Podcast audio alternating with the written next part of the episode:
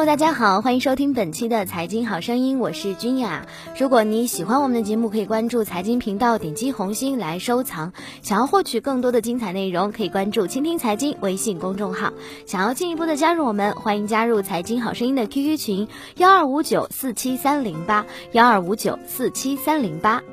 楼市将要告别快速发展的时期，从过去10多年的快速发展，步入现阶段的平稳发展的过程。而这样的转变使得楼市去投资化成为一种必要的趋势。其实呢，中国房地产市场在近年来已经出现了这种变化趋势，增速出现明显的下滑趋势，逐渐的趋于平稳的发展的态势。数据表明，从2004年到13年的10年间，全国商品住宅平均销售金额、销售面积复合增长率分别达到 25.7% 和 14.7%， 而近5年的同类指标却只有 15.2% 和 7.7%， 增速下滑明显。这意味着楼市已经从过去快速发展的阶段进入一个相对稳定的发展时期。这样的变化呢，意味着拐点的出现。之所以会出现这样的变化呢，主要有以下2个方面的原因。第一是因为通过过去10多年的快速发展，楼市需求形势发生了根本性的变化。有统计数据表明呢，早在2010年前后，我国城镇住宅套数就已经达到了 2.1 亿套，相当于城镇家庭户均一套。这意味着住房全面短缺的时代已经结束了。第二是人口红利增长趋于平稳，楼市已不再具备快速增长的市场基础。据了解，我国房地产市场需求的主力群体年龄分布在20到50岁之间，其增速在2011年前后达到最高峰之后便回落并趋于平稳。虽然在今后很长一段时间之内，此类人口呢会一直维持在近4亿人的水平，但增速过低，市场需求新生力量急剧萎缩，意味着住宅消费需求的缩减。住宅需求和人口结构密切相关，从2003年以来的楼市快速发展时期，恰逢住宅消费主力人群数量激增的时期，同比增速呢在 1.5% 到 7.5% 之间。而从目前这个阶段来看呢，去库存压力一直居高不下，市场消化速度的减慢也预示着拐点的出现。有相关数据显示，春节前后开发商推盘节奏放缓。即便是如此啊，3、4线城市，比方说茂名、温州、宁波、烟台等地，存销比仍高达30个月之上，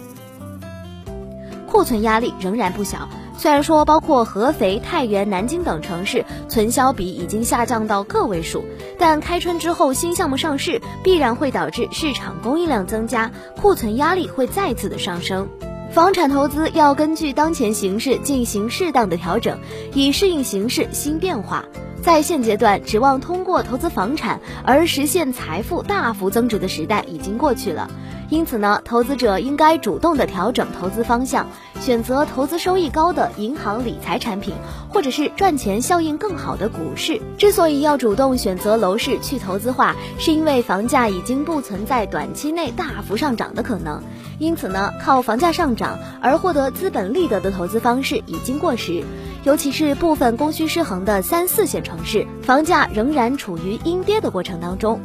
靠投资房产实现保值增值更是无从谈起。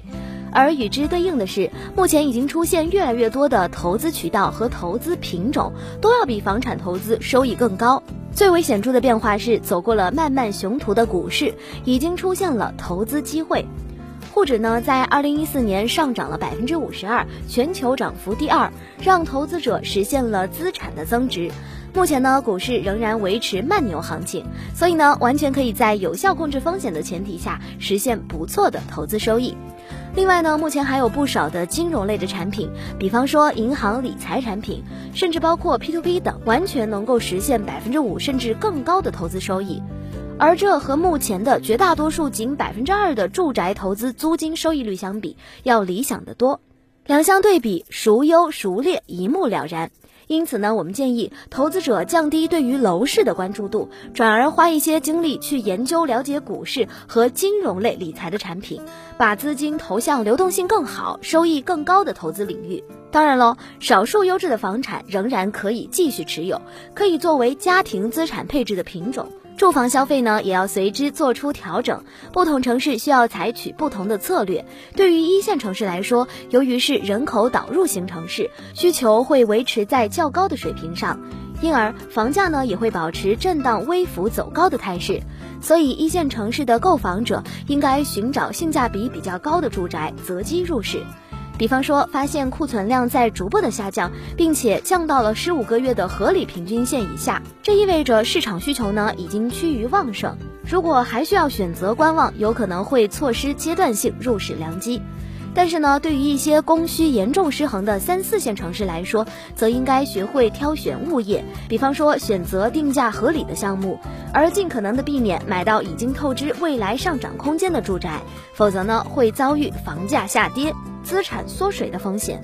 好了，以上就是今天财经好声音的全部内容，感谢各位的收听，我是君雅。喜欢我们的节目，欢迎加入财经好声音的 QQ 群125947308，125947308，我们下期节目不见不散。